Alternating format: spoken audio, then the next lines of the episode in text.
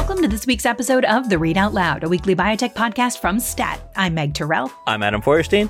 And I'm Damian Garde. It's Thursday, January nineteenth, and here's what we're going to talk about this week. A new book details the race to develop the life-saving cancer drug now called Imbruvica, from a Scientologist C E O to the secretive investor seeking redemption after the worst trade of his life. We talk with author Nathan Vardi. We'll start with a look at the biggest news of the week in biopharma. But first, a word from our sponsor.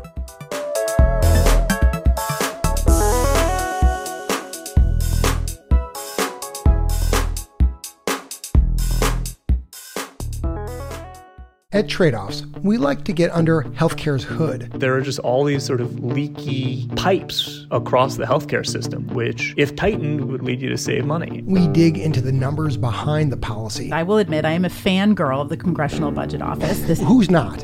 Yes, they're amazing. When they drop their numbers, we all go running, right? Data, research, it all informs our journalism and the stories we tell.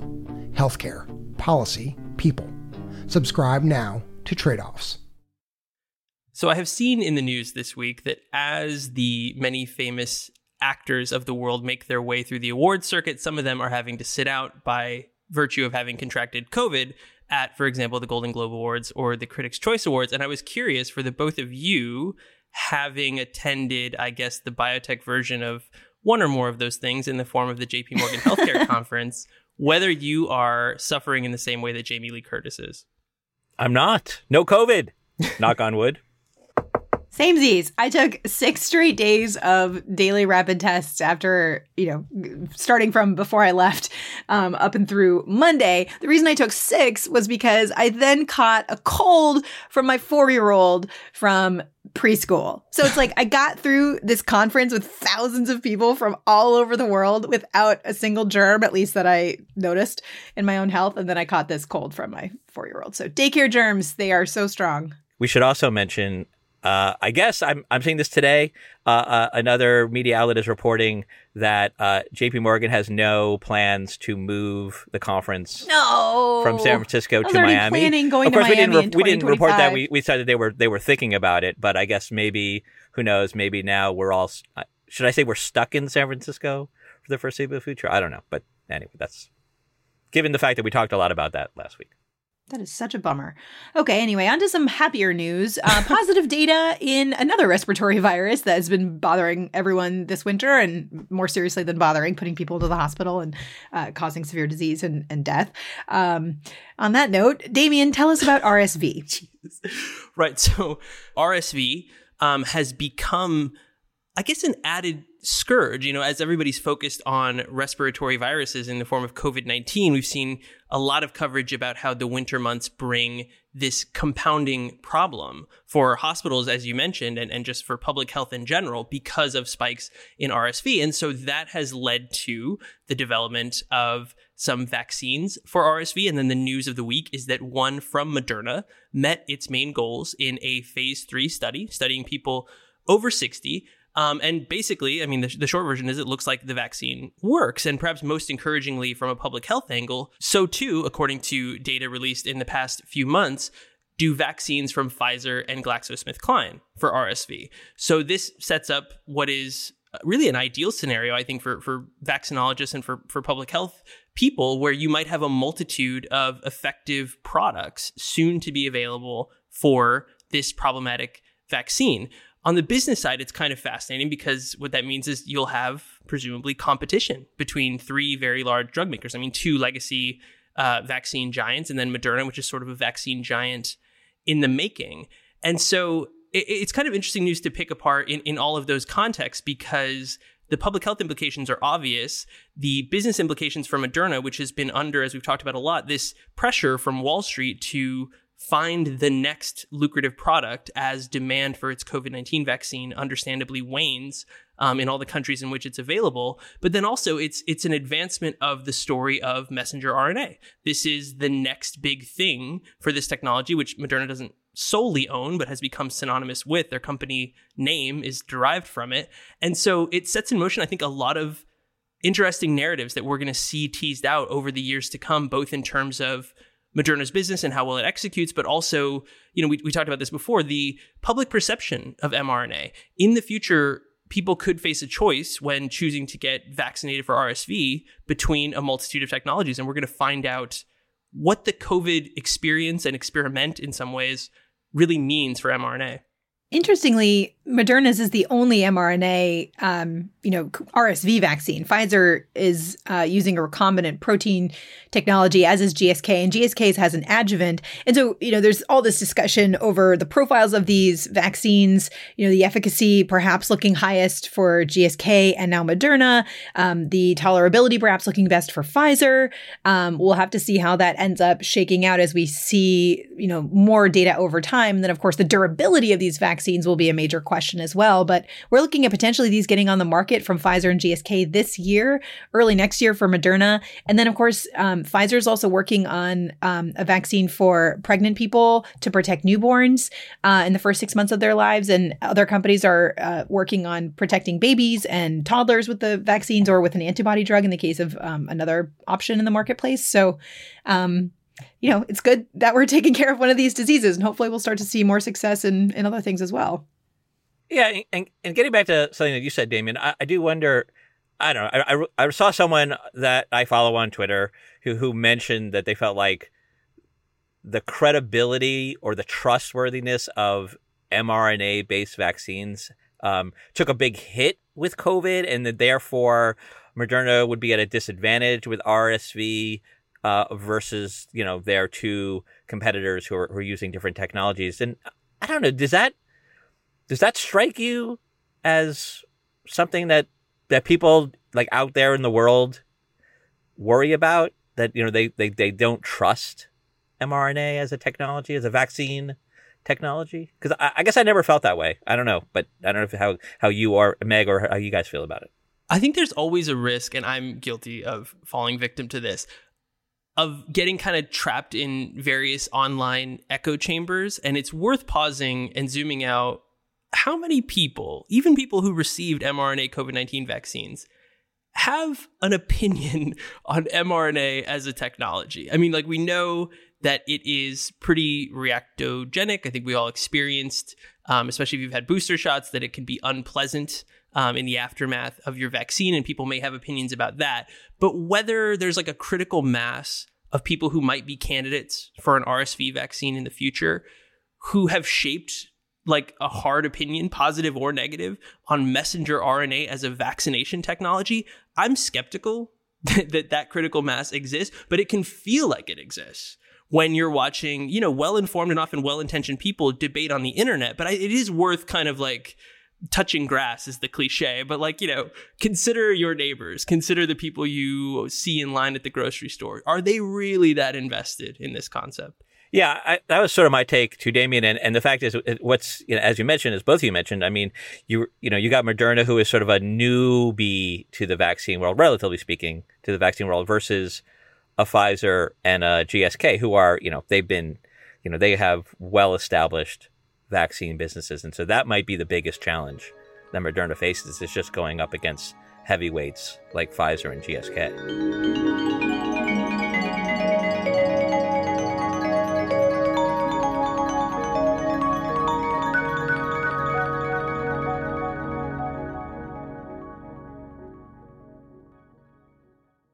A decade ago, the only treatment for the most common form of adult leukemia, called C L L, was punishing chemotherapy and the antibody drug Rituxan.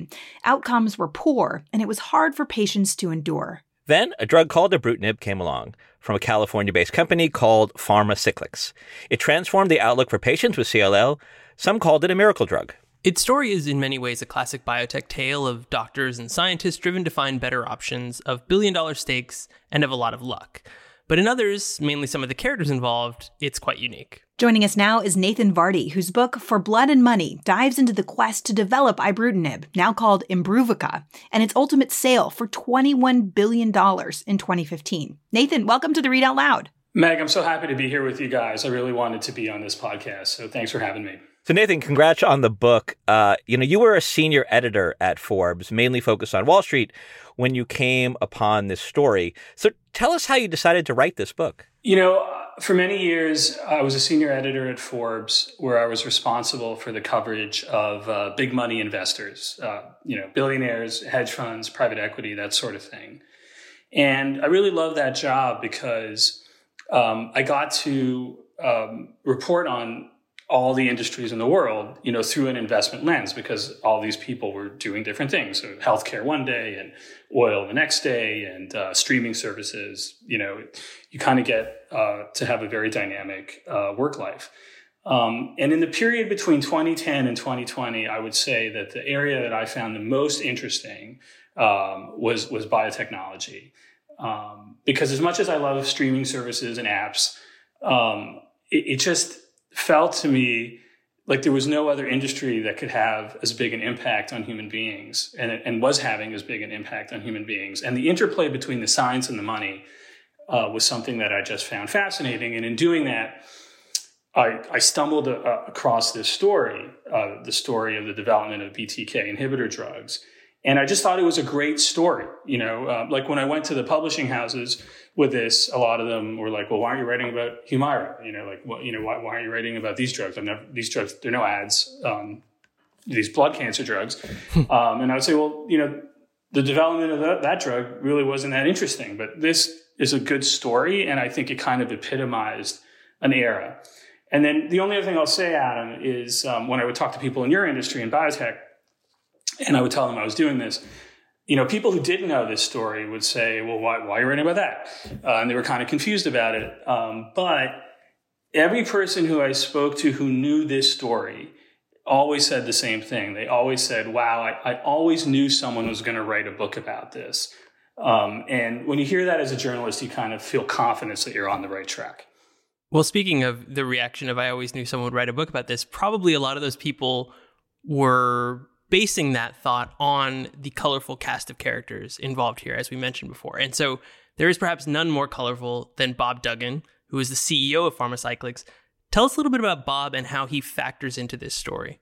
I'll, I'll share one insight that I found through the reporting uh, that I found surprising, uh, which is that when I would talk to people in biotech about Bob Duggan, uh, they were very uh, dismissive, especially when I would try and put them Um, in in the moment of when he first wrests control of PharmaCyclics from its founder, Richard Miller. Um, this was a person who had no biotech experience, zero. Um, he, he didn't even have a college uh, degree. Uh, as I write in the book, he, he's literally learning about human biology from children's books while he's C E O of PharmaCyclics. Um, and... Um, you know, had previously been a successful businessman, um, you know, with businesses ranging from chocolate chip cookies to uh, computer networking equipment, but but never, never, you know, on, on a biotechnology or drug development level. Um, and uh, a lot of people, I think at the time, were kind of confused by this. However, uh, what I found um, interesting is when I talked to uh, the investment community, and I would try to take them back to the, that early era of PharmaCyclics. Uh, they all told me that when Bob took over PharmaCyclics, they were really excited. They like they viewed this guy as a winner um, whose businesses all succeeded. Um, and it didn't bother them that he had no uh, experience in the industry. And they, they certainly didn't care Uh, that he was a Scientologist, um, which was, uh, you know, another issue that, that people would, would talk about. Um, so I thought that was kind of an interesting dynamic, that kind of difference of opinion in in the investment community versus, um, you know, in, in the biopharma sector itself.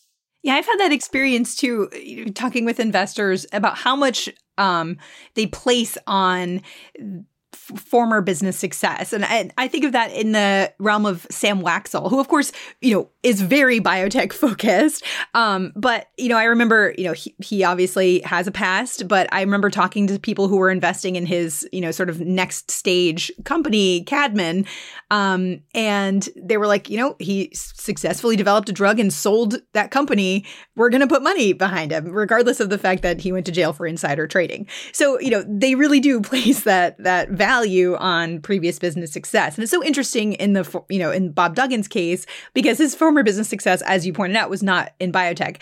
I, I want to dig into the Scientology aspect of this, because the way you portray it in the book, you don't really get, I mean, people know about Scientology, so maybe you didn't feel like you had to get into all the like stuff about Scientology, but like, almost the way it's portrayed in terms of Bob Duggan is like, it, it sounds reasonable. Like he looks up the definitions of words and stuff like that. And like, and you know, he, he really believes in himself and it all sounds like good stuff. So like, it honestly inspired me to like watch that documentary Going Clear, because I was like, I got to remind myself about Scientology. And then I watched it and I was like, oh yeah, whoa, there's a lot of stuff here. So how did you treat the Scientology aspect of this as regards to how you were telling this story? You know, um, first of all, you're right, Meg. I, I didn't want to write a book about Scientology, and this book is not about Scientology. However, you know, Scientology has played a big role in in Duggan's life, and um, you know, it's, it definitely influences, and you know, he's very proud of that. How you know the way he runs his businesses, um, and he definitely brought uh, aspects of Scientology to to PharmaCyclics and, and what he what he's learned from it.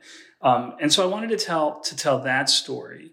Uh, without a bias or uh, preconceived notion, um, or um, you know, some of the you know very you know big controversies that have surrounded that religion. You know, I, I, I acknowledge that it's a controversial religion um, in America. It certainly has become that from its kind of original counterculture uh, roots in in uh, Southern California. Um, but, but, uh, I, I, just, I wanted to treat it, I guess, with empathy a little bit, um, um, and, and not, um, prejudge it. One thing that struck me about the book was it, and, and we should note that, you know, obviously a lot of the book deals with, uh, Bob Duggan and PharmaCyclics and the development of, uh, of Imbruvica, but it also deals with another B T K inhibitor, uh, now called Calquence. It's on the market. And and that, you know, the foundation of that company was from a, a team of people who were at PharmaCyclics who left the company. Uh, some were fired, uh, who were sort of disgruntled and felt like they were robbed uh, of maybe money that they would have made from PharmaCyclics. And they, you know, they found another B T K inhibitor. They found another investor in the name of a hedge fund manager by the name of Wayne Rothbaum to form this company called Acerta, which eventually developed this other drug. Um, and I think what's interesting to me about the book was is, you know, these central characters, right? Bob Duggan, Wayne Wayne Rothbaum. The two sort of money guys, the guys leading this, to me, they come across as sort of very unlikable uh, in that they're om- they're motivated almost entirely. To me, they seem to be motivated by like greed, resentment, ego, revenge. Um, you know, they don't treat people very well. Um, and And in another context, you would see these characters and you would want them to fail. But here in this story, the story that you tell, Nathan, you know, they don't fail, obviously. They succeed. And as a result, you know, these two life-saving cancer medicines are approved, right? Patients who have cancer are benefiting from these drugs, which is, you know, again, a success story.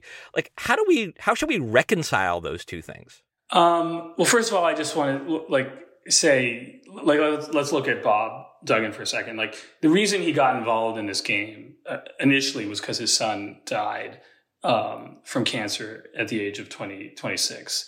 Um, and so I don't think he was solely motivated uh, uh, by, by money. I think, um, you know, these are complex people and they have uh, different motivations, uh, but they definitely are, you know, business people. And I think that there's a risk reward um, that kind of hovers over um, the way we develop drugs uh, in in our in our system, um, and I think that this what I try to do, Adam, with this book is kind of like in an unvarnished way uh, show that um, you know I, I, I you know the reality of it, um, and you know I think my hope is that if you think about the public policy debates today about, you know, drug prices and, and safety and efficacy of efficacy of drugs. Um, you know, I think, you know, some of that uh, kind of public policy debate is like really off the rails. And I thought if I could play like a tiny little role in this and like show, like inform people, like this is, this is how these things actually happen. Like this is where cancer drugs actually come from. And so now you can like understand where it comes from. Um, and now you can engage in the debate. Yeah, I think, you know, Nathan, I mean, but, but, but to, Yeah, I think, you know, I, I didn't mean that as a criticism. Like, I, I actually I actually commend you for it. I think that in some way, like, you are sort of revealing kind of the one of sort of the, maybe an ugly truth about drug development and biotech and pharma, right? That, you know, money is a big motivator. Um, and we hear a lot about, you know, putting patients first and all of that. And I think that that plays a role and and probably motivated in some respect both Wayne and Bob in this. But, you know, money also played a huge role.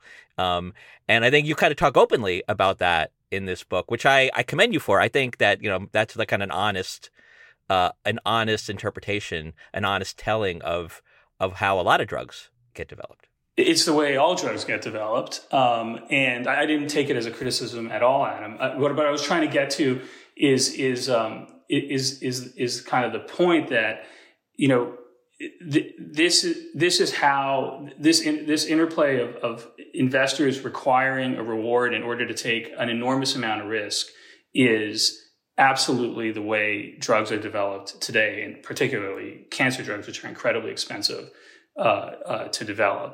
And you know, I just I, the uh, the Economist uh, wrote a, a review of my book that I thought was very generous uh, last week. And and the reviewer, I thought, asked a really smart question at the end of the review, which was like, there's got to be a better way, essentially, he was saying, like, to do this, you know, like it, all this testosterone and cash-soaked process, like there just has to be a better way. And I think that's a great question. But right now, sitting in my seat, I'm not aware of another way that has been successful. I mean, if you look at like China, like they've never been able to do this. And even the China biotechs that exist, they all operate in our system. Like look at Beijing, right, which is uh, somewhat related to this book as well, right? Like, you know, they're just a, another biotech company in the stock market um, trying to get financing and uh, making risk-reward decisions uh, in, in their development. So this is the way that we know how to create cancer drugs. There might be other ways, but but they're unproven.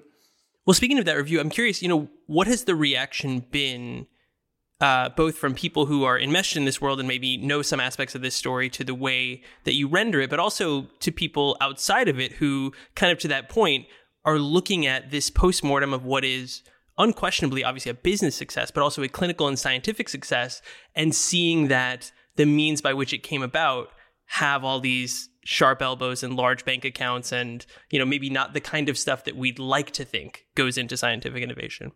Uh, I mean, the book's been out for, for about a week and a half. And I, Damian, I've, re- I've really been overwhelmed by the uh, by the response. Uh, it's been it's been really nice to see, after years of work, um, to see the, the book connect with readers uh, this way. And all three of you will know that that that. that the reactions that are most touching are the ones that, that you get from patients um, and, and to a certain extent from doctors. And, and those are really, um, really heartfelt. Um, I have received a lot of messages from people in the biotech uh, world, and they seem to really be responding to this. And um, I think, I mean, my interpretation, I'm speculating, is that I guess the book kind of rings true for them, you know, even if they were not directly involved in the development of these drugs, um, they they can they can see, you know, their their professional lives um, in in this in this story, and um, I think they want I think they want people to know what they do. I you know I, w- one thing that struck me is that there are so many amazing and dedicated people who work in this industry, and yeah, they want to get rich, and yeah, they want to make money. Um, and again, as Adam pointed out, I'm, I'm not shying away from that.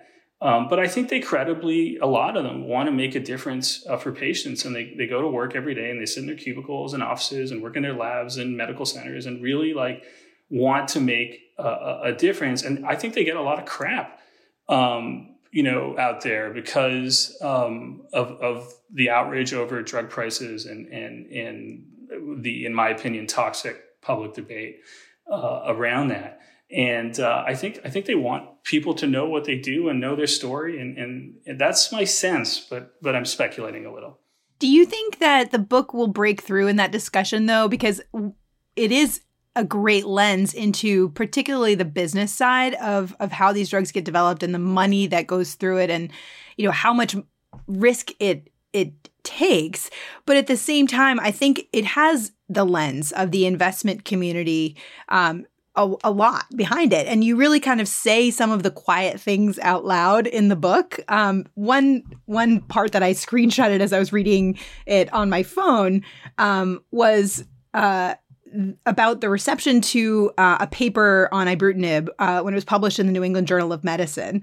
You wrote, quote, "Here was a cancer medicine that really made a difference, extending life in C L L patients in a way no other available medicine could. For financial investors, the beauty of the drug from an economic perspective was that even though the drug worked, it didn't work too well. Ibrutinib was not a magic bullet cure. The cancer was never fully cleared from the blood and rarely went away completely. There were few complete remissions. It was, in crass terms, a subscription model. Patients would need to take a pill once a day, every day for a long time, years." And of course, we all know, you know, from, from covering this, investors love drugs like that. That has been one of the key questions with single, you know, time therapies like gene therapies. You start to hear from investors, when are you going to dose again? When like the medical excitement around the drug is that it, it you shouldn't have to dose it again. So you know, did you feel a little bit cynical about about the way these things get funded and, and just the way people think about them and the way perhaps they, they have to think about them? I mean, just because of the way the system is? I, you know, Meg, I'm just a reporter. So I I really just wanted to report the reality of it and and trying to be as honest about it as possible. Um, and then, you know, other, you know, people can come to their own conclusions. I, I you know, I do think I, that, you know, these things are, are it's just a fact, you know, like this is how our system kind of works. And, and you know, if, if you look at a subscription model, you know, I, I like my Netflix, um, uh, you know, t- television, uh, but I understand and accept that there's an economic model behind it. And, you know, drug development can't live outside that system. Um, I know it's a little bit more sensitive because these are life and death issues. You know, what, what I will say with the Ibrutinib is no one sat down and said, how can we create a B T K inhibitor drug that will have to be taken chronically for years? Like that was never a discussion, right? That's just what happened, right? It's not what the goal was. Um, and I, what I will say, Meg, is like, I agree with you so much. And even within the industry, there's tremendous confusion about this. Like, you know, I wrote about Acerta and how at the end there was a deal to sell the company to AstraZeneca. And I felt in reporting, there was a lot of outrage within the company about the dilution of the, of the stock options that the employees had. And it it did strike me that some of the people were upset about the concept of um, equity dilution in the sale, which is, you know, really just part of the system, right? It's just every, every startup that's sold has dilution of some sort. Um, and, you know, some of them were, were very upset because of the, um, extreme nature of that dilution. And that's, you know, that's, I get into that in the book, but, but I did feel that some of these biotech employees were just upset about the idea that their, their stock was being diluted at all. Um, but that's kind of standard in Silicon Valley. So, so I, I think there's confusion about this generally, uh, about the, how money interplays and, and the role that it plays, uh, in, in drug development, just like it does in, in every other, uh, you know, business pursuit.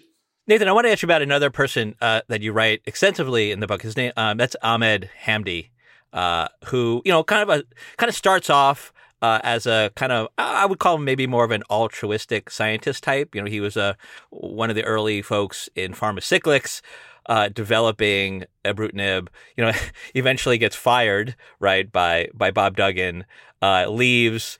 Uh, you know, he's a kind of kind of recurring character in the book. And then he he actually becomes one of the founding team members of Uh, of Acerta. The, the A in Acerta is, is, is Ahmed, is his his first name. Tell us about him, because I think a lot of the, the issues that we're talking about, about how people maybe kind of come into the industry and then sort of maybe they, they get educated or they get maybe a little turn a little bit more cynical about how things really work. Tell, tell us about Ahmed Hamdi. You know, Ahmed, uh, you know, really, I think he's a central figure of, the, of this story of, of B T K inhibitors and uh, deserves a tremendous amount of credit Uh, for helping to get these these drugs uh, to patients. Um, and, you know, here's a guy who starts off in, in Egypt and and and is a doctor, and he just continues to move west, you know, to the United States and eventually to California. And, you know, I think he really um, got hooked on this idea that you can uh, be part of this industry that was founded uh, in South San Francisco at Genentech and then kind of grew. Um, and you can um, help uh, create drugs uh, that can really make a huge difference uh, for patients. And, and he's really uh, about scientific advancement and scientific recognition. You know, he's really he gets excited about those things. And at the same time, um, also, also make money. And I think that's what uh, attracted him to California and, and to, to be playing a role in this industry. And, And I think that what what attracts a lot of people, but it's really hard. And and there are these huge forces, you know, that he confronts, um, you know, including some very big personalities, and they're hard to navigate. Um, I know they're they're I think they're hard to navigate for many people, you know, who have to deal with uh, bosses and investors and expectations and uh, politics and and all those things. And I think he just, you know, does the best he can uh, through, throughout the book, um, to, to try and, and, and push himself, uh, and the, and the, and the drugs forward. And he learns a lot of hard lessons, uh, along the way. Cause this is, this is, this is tough stuff. Um, and, um, what I really appreciate about him is, uh, he just, he keeps going, you know, he just keeps going through, you know, you see it in the book, like he just keeps moving forward. Uh, even with setbacks, um, and, and, you know, the, the setbacks, uh, make the, the wins, uh, all the more meaningful. Um, but they're also kind of hard to come, come by, you know, it's not a simple arc, uh, I think his, his story. Well, the book is available wherever books are sold. It is called For Blood and Money. Its author is Nathan Vardi. Nathan, thank you so much for joining us today. Thanks so much for having me. It was a real pleasure to talk to all three of you.